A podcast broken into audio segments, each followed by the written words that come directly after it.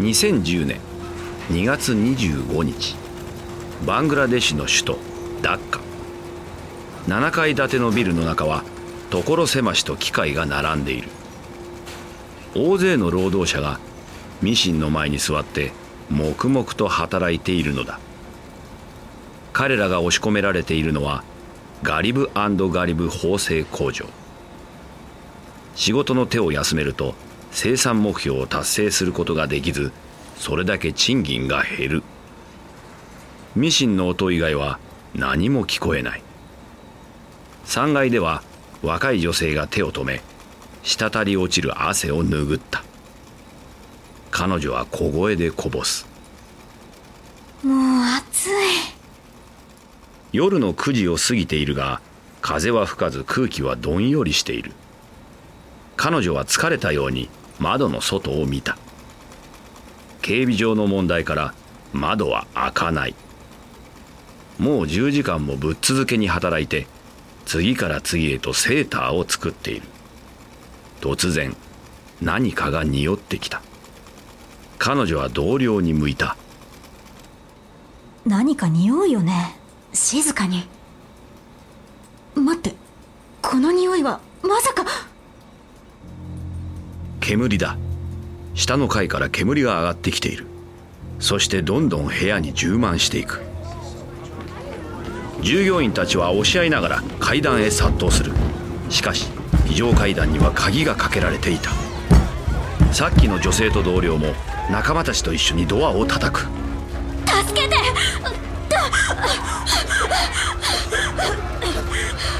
彼女は叫び声を上げる。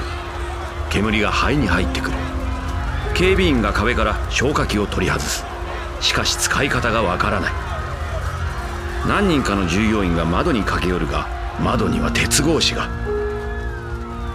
ほどなく消防車が駆けつける。火事の原因は1階の配電盤がショートしたためであった。消防士が何とか救出を試みるが多くが逃げられなかった。炎に巻かれて亡くなった従業員たちはファストファッション企業からオーダーされた服を作っていた。その中には H&M もある。この惨事は世論やファストファッション業界に重い影響を与えることになった。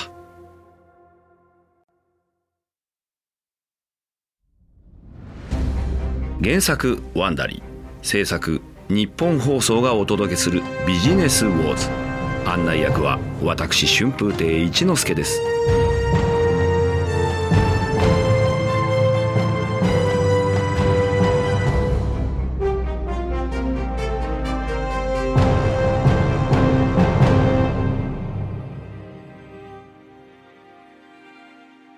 これまでのエピソードではファストファッション業界の4大リーダー H&M トップショップザラそしてフォーエバー21の誕生をお届けしました。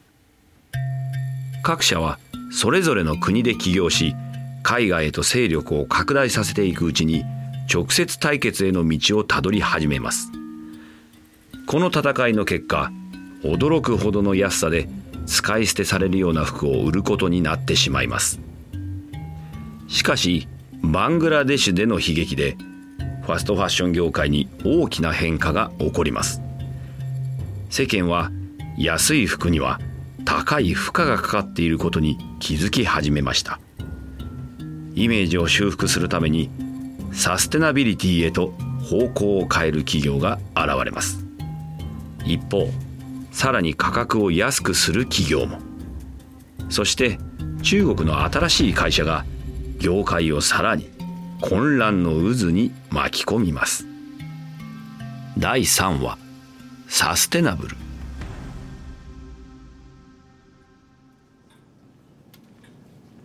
2010年2月26日スウェーデンのストックホルム。バングラデシュの大火災の翌日死者の数が増えると同時に H&M がその工場で製品を作っていたというニュースが広がっていく。H&M では重役が緊急会議を開いていた。創業者アーリング・パーソンの孫である CEO のカール・ヨハン・パーソン。サステナビリティ責任者のヘレナ・ヘルマーソン。二人は向かい合って座っている。昨夜はよく眠れなかった。ここはパーソンのオフィス。口をつけていないコーヒーが目の前に置いてある。パーソンは自分の携帯を見てヘルマーソンに顔を向ける。死者は21人になった。痛ましい事故です。以前ダッカでプロダクトマネージャーをやっていました。あの工場へも行って従業員とも会ってます。現地から上がってくる報告が良くない。出口は鍵がかけられていて窓には鉄格子がはまっていた。しかも当直の警備員は消火器の使い方も知らなかったでも最近点検しました。ああそれで少しは心象が良くなると思うが夜の9時に働いていたという事実はどうしようもない。うまくいったとしても回避できた事故最悪過失になる。声明を出しましょう。こんな感じでいかがでしょう。私たちは私たちはこれまでガリブ社が弊社の指示に従って操業していたことに満足しています今回の悲劇は残念に思います。しかしそれは劣悪な労働環境や安全対策の欠如によるものではないと考えます。パーソンはうなずいて冷めたコーヒーにやっと手を伸ばす。それで出してくれ。この事件でメディアはいろんなことを書き立てるだろう。いつもならどんな記事でも宣伝になるんだが今回は違うな。しかしこの悲劇により明るみになったのは多くの消費者が考えてもいなかったファストファッションの裏側だった。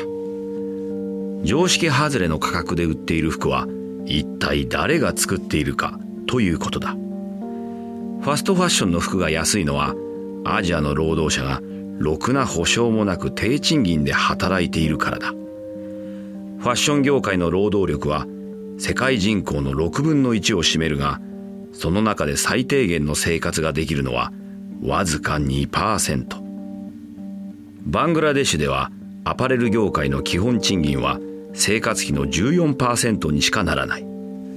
一方アメリカでの賃金はその38倍。繊維産業は環境を汚染するものであることを考えるとファストファッションはお世辞にも優秀なグローバル企業とは言えないだろう。自然環境への影響と劣悪な労働条件が明らかになると同時に業界に対する世間の視線が変わり始めた。H&M のような企業はうまく対処しなければならないことを理解している。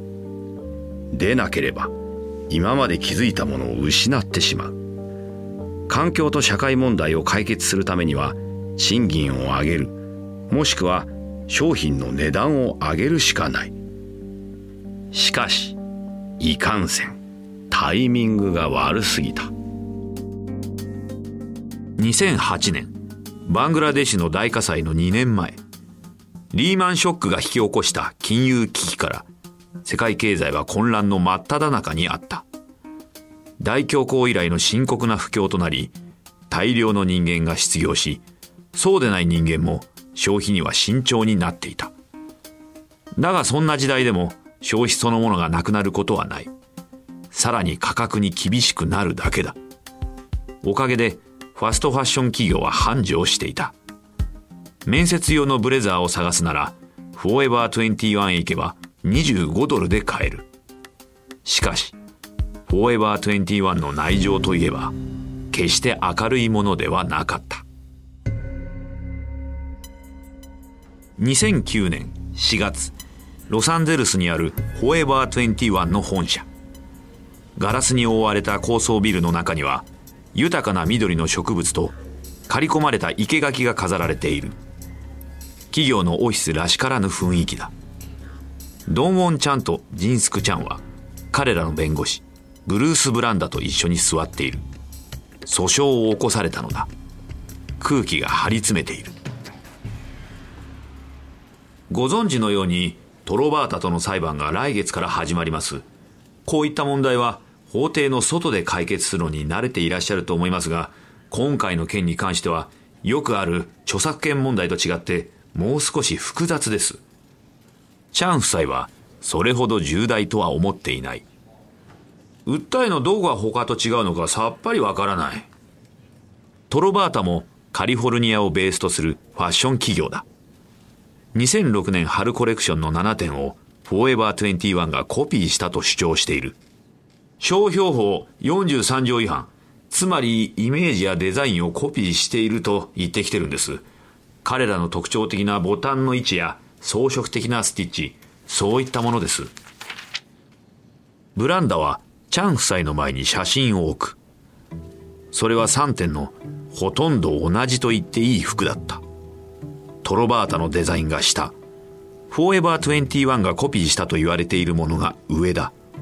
黒赤黄色のボーダーが入ったポロシャツとミスマッチなボタンがついた茶色と白のボーダーカーディガン。そして白いブラウス。ジンスクが呆れて言う。そんな服ならギャップとかオールドネイビーでも売ってるわ。そんなのどこにでもあるでしょう。ボーダー柄の服って大抵似てくるのよ。ええ確かにそうです。ですから勝つチャンスは多分にあると思います。今回の件は侵害を証明することが極めて難しいですから。商品については製造工場を信じて任せてるの。だから問題になるなんて思わないわよ。コピーされたという主張自体にも無理があります。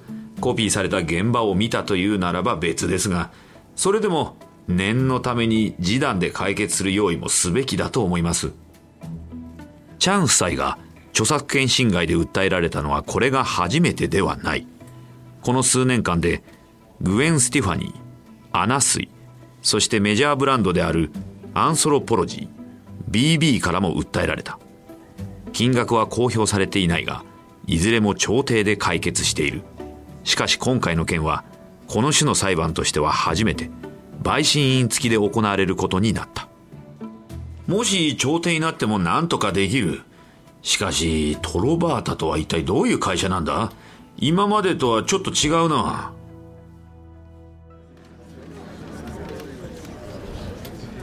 2009年5月21日カリフォルニア州サンタアナの地方裁判所ジンスクはトロバータ裁判の証人として呼ばれている。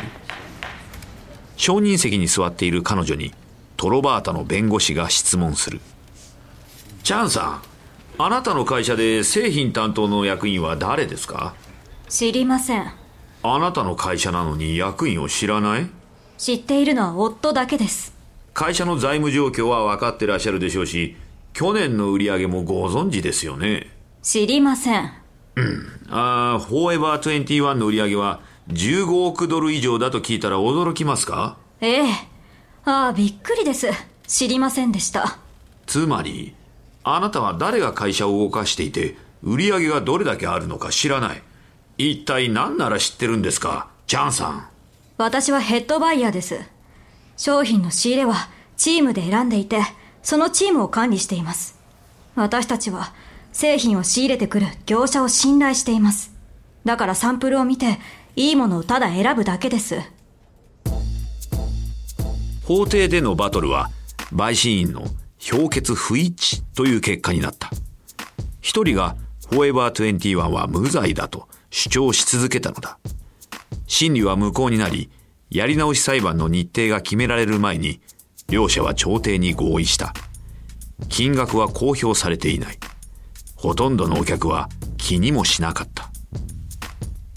2010年 YouTube で盛んに配信されていたいわゆる開封動画は朝の人気テレビ番組「グッドモーニングアメリカ」が取材するほど注目を集めていた。買ってきたばかりの商品を見せてそれについて意見と値段を言うというものだ。ある動画では二人の女の子が映っている。明るいピンクのベッドルームでカメラを見て話し始める。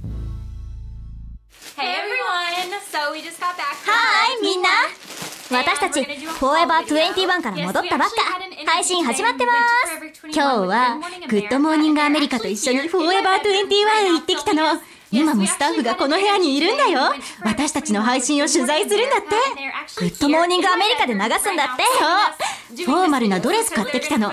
なんでかっていうと、店に入ったらこれ着てる子がいたんだ。すっごく可愛かったし、マネキンも着てた。テネシー州在住の姉妹エルとブレア・ファウラーが2010年に配信したこの動画は200万回も再生された。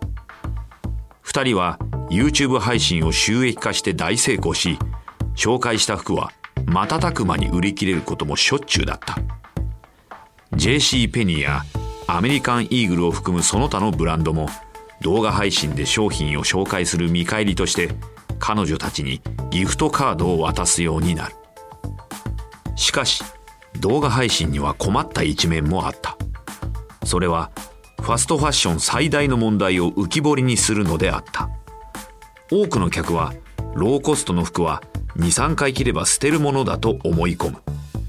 地球温暖化と環境意識の高まりでそれが業界のマイナスイメージになっていた。H&M はその問題に立ち向かう決心をする。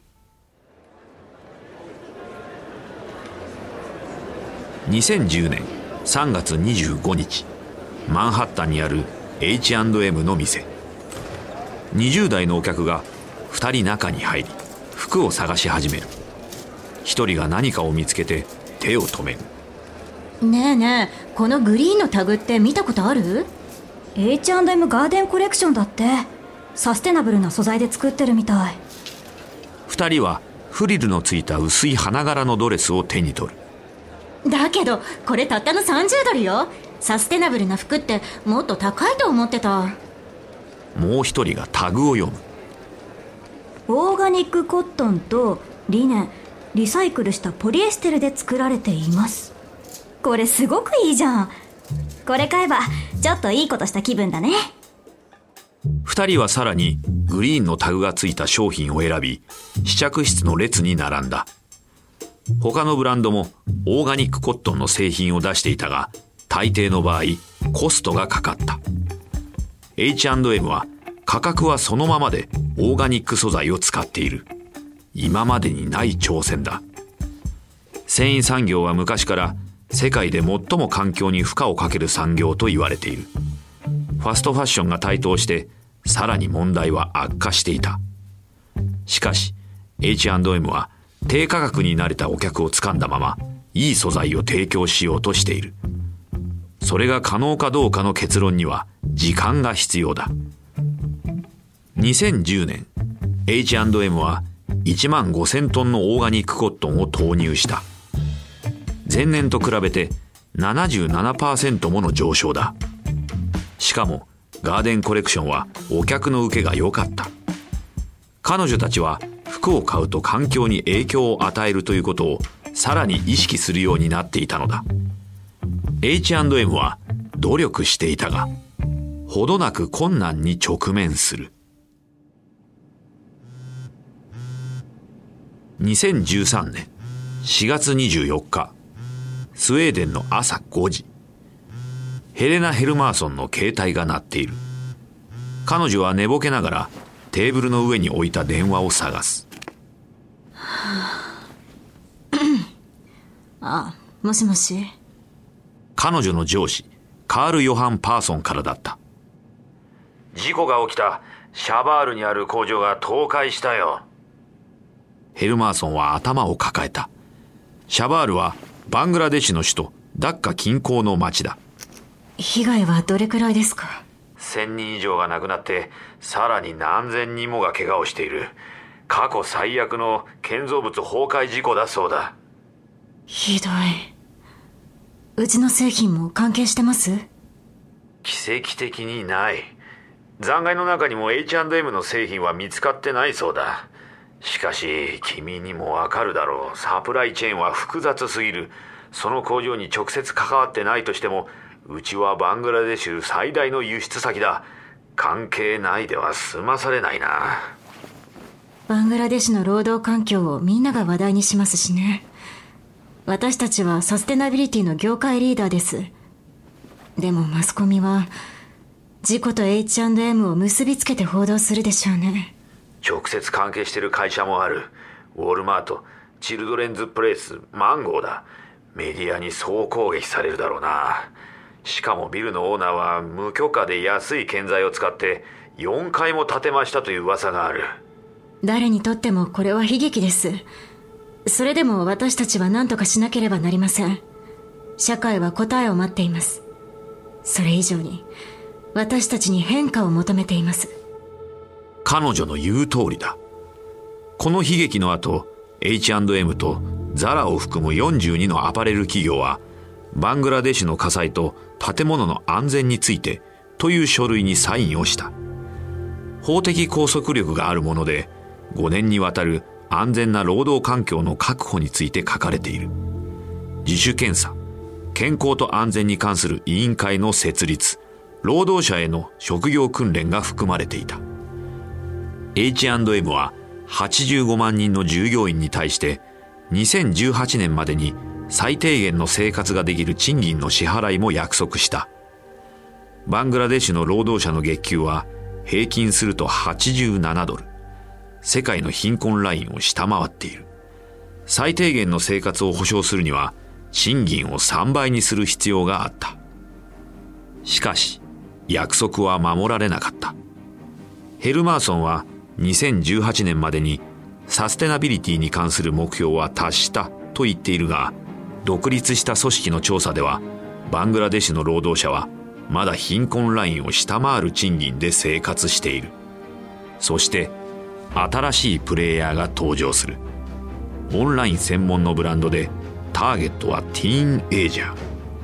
どのファストファッションブランドよりも敏感でしかも安い。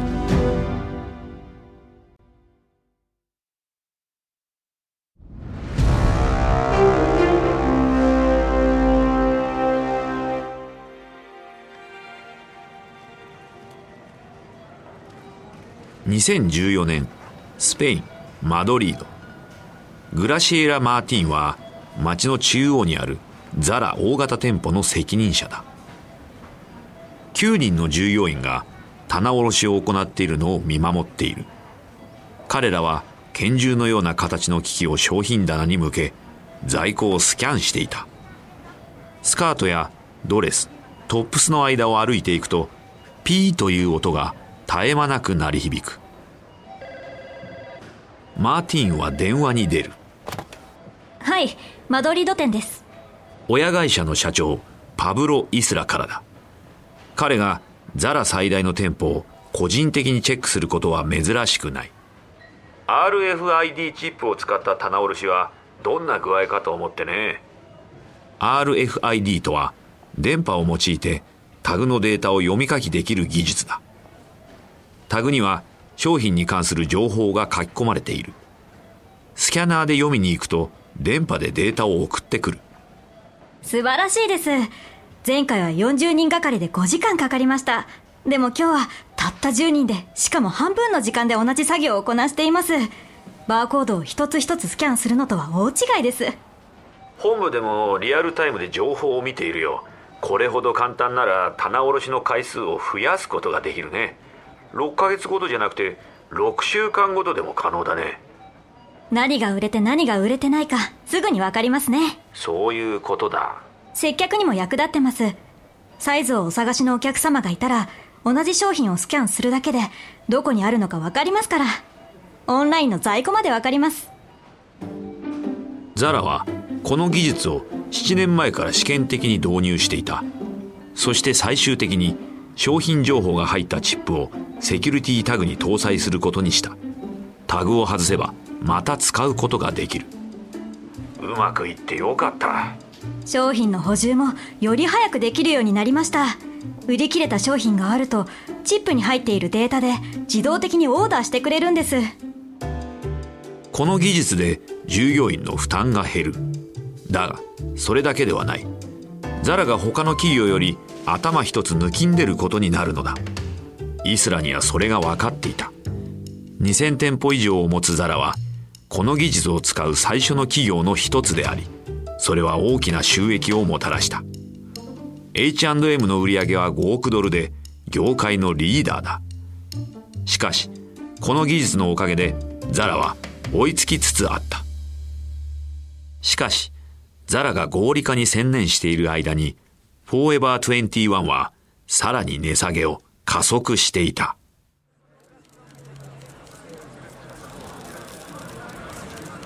2014年3月3日、ロサンゼルスのダウンタウンに近いアゼリアショッピングセンター F21 レッドという新しい店舗がグランドオープンする1700平米の広さがあり人口密度の高い労働者が多く住むエリアに出店した。通常のフォーエバー21よりさらに安い価格を誇っている。2ドル以下のキャミソールや8ドル以下のジーンズもある。ドンウォン・チャンは演台の後ろに立っていた。背後にはテープカット用の大きなリボンが飾られていてスピーチの後にカットされる予定だ。F21 レッドの1号店をアゼリアショッピングセンターにオープンできて大変嬉しく思っています。この店ではお客様が探している商品を大量にお届けし従来の最安値以下を保証します。F21 レッド1号店はあっという間に大人気店になりさらにニューヨーク州とミネソタ州にも出店することになる。しかし状況は大きく変わろうとしていた。ザラフォーエバー21 H&M そしてトップショップは早くて安いことで知られている。しかし新たに登場した競争相手はその速さと安さをさらに加速させる。しかも環境問題については彼らは全く気にしていなかった。2014年中国の南京。30歳のクリス・シューは彼のオフィスで投資家に話をしているアメリカで生まれたシューはオンラインで各国のカスタマーにウェディングドレスを販売していた。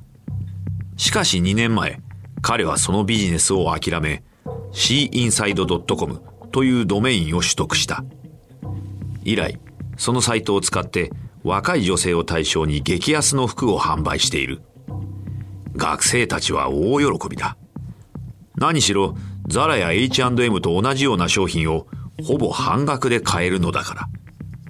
しかし当時は小さな会社で従業員も100人程度だった。実店舗を持たず、社内デザインチームを持たず、自前のサプライチェーンもない。商品はすべて中国の卸売業者から仕入れ、オンラインで直接客に販売する。話は最も重要な部分に入り、州は投資家の方へ身を乗り出した。このビジネスモデルを次の段階へ持っていきたいのだ。ニーズは非常に高まっています。しかもデザイナーを雇えばもっと収益を上げることが可能です。製造拠点も広州の今の位置から郊外へ移す予定です。そこに工場がありますから、関連施設はすべて近くにあります。調査開発、ロジスティック、製造、カスタマーサービスもです。投資家はうなずく。だが同じようなことは、ザラがアコルーニャでやってる。本社が工場のすぐ隣だ。ですが、我々にはアドバンテージがあります。資金を垂れ流す実店舗を持っていません。中国で製造した商品をダイレクトに販売して、ヨーロッパとアメリカの市場に乗り込みます。直販だけです。うーん、非常に面白いね。だが君の経歴なんだが、サプライチェーンの運営については何の経験もないようだね。大体、女性向けの服に興味があるのかねシューは落ち着いて答える。私の専門は、マーケティングと検索エンジンの最適化です。南京で起業しました。弊社の人気が出たのはオンライン販売のおかげですし、ソーシャルメディアマーケティングでは先を行っています。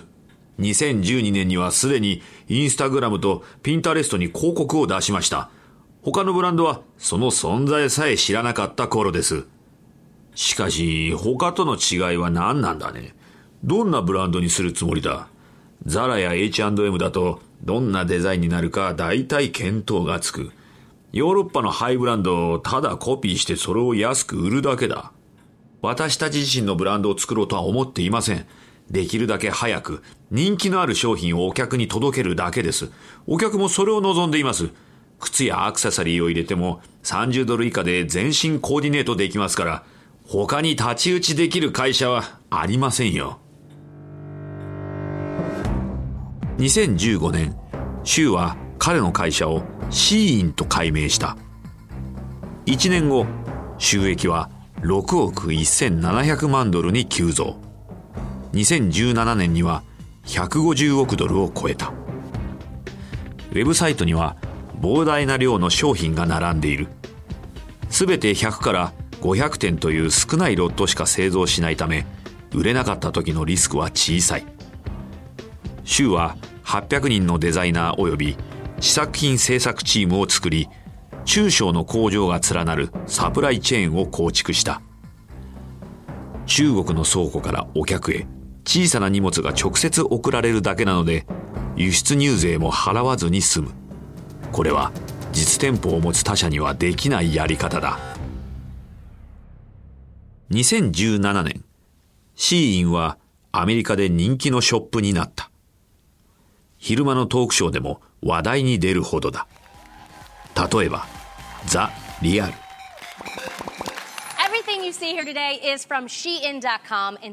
今日は SHEIN.com の話題満載よ。ゲストはファッションのエキスパートシーラを詳しい話を聞きましょう。ありがとう。この番組の大ファンなの。すごく嬉しいわ。シーラそろそろこの夏のマストアイテムを買い始めなきゃいけない時期よね。ええ。ファッションリーダーはシーンってショップへ行けばいいって聞いたんだけど最新ファッションが何でも揃ってるから、よそへ行く必要がないとか。そういうこと。最新ファッションなら、シーン .com へ行けばいいの。しかも、送料無料で80以上の国に送ってくれる。嘘いくら以上とか条件もなし。すごいでしょ？うわー、嘘みたい。すごい。2010年代の終わりには、シーインは、エイソスとブーフーといったウルトラファストファッションブランドとともに2000年代世界を支配してきた既存のブランドに対して明らかな脅威となっていた。専門家は H&M、ザラ、フォーエバー21、そしてトップショップのようなレガシープレイヤーは彼らが言うところのファストファッション2.0に取って代わられると予想し始める。しかし、ファストファッションの巨人たちはそれを認めるわけにはいかない。次のエピソードではシーインが拡大を続ける一方 H&M とフォーエバー21は苦境に立たされます。そしてトップショップのフィリップ・グリーンは告発にさらされ会社のイメージは地に落ちます。